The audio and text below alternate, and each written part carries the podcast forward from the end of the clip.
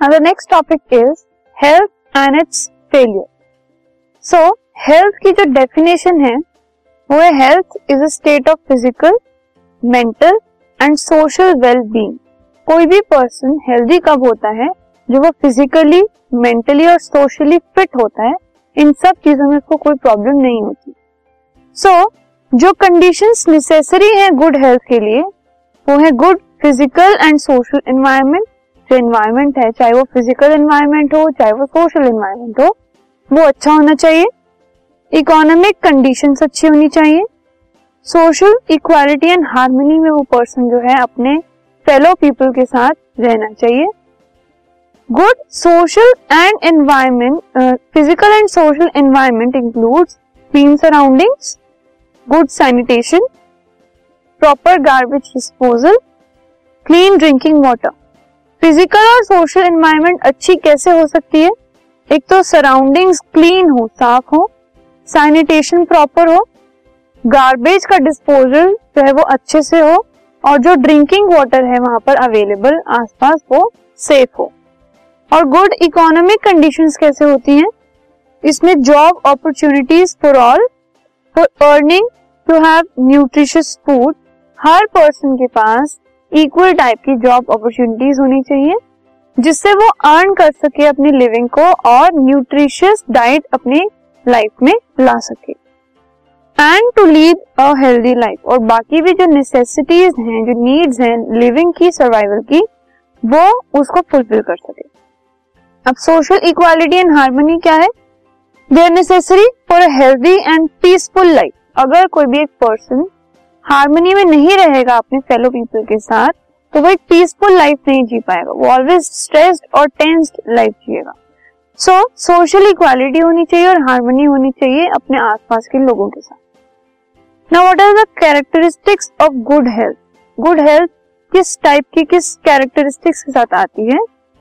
तो जो पर्सन है, अगर वो हेल्दी है, उसमें काम करने की कैपेबिलिटी होती है। The person feels himself efficient to take decision and work accordingly अपने डिसीज़न वो खुद ले पाता है और उन डिसीज़न के अकॉर्डिंगली वो काम कर पाता है पर्सन एक हेल्दी पर्सन वो पर्सन अगर हेल्दी है तो वो एक साउंड मेंटल कंडीशन में होता है मेंटली वो स्टेबल होता है. फ्री फ्रॉम एनी डिज़ीज़ कोई भी डिजीजेस उसको नहीं होते. और कोई भी मेंटल टेंशन उस हेल्दी पर्सन को नहीं होती. Now what are the requirements of good health good health के लिए क्या क्या चीज़ें ज़रूरी हैं? Now we all know that good health is essential for leading purposeful life और इस गुड हेल्थ को मेंटेन करने के लिए तीन चीज़ें ज़रूरी हैं। एक है न्यूट्रिशन प्रॉपर बैलेंस डाइट हमें लेनी चाहिए, जिसमें सारे न्यूट्रिएंट्स प्रेजेंट होते हैं।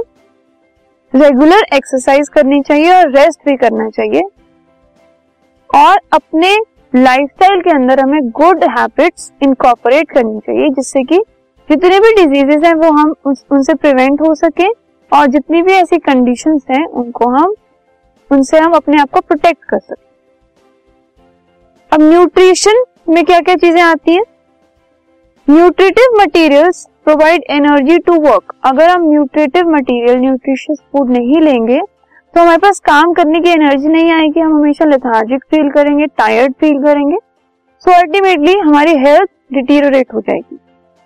So man should take care of the following factors for maintaining his good health एक तो उनको टाइम से रेस्ट करना चाहिए बैलेंस डाइट लेनी चाहिए डेली बात करना चाहिए, और जो भी हम फ्रूट्स फ़ूड वेजिटेबल्स को कंज्यूम कर रहे हैं वो फ्रेश होना चाहिए, बिल्कुल।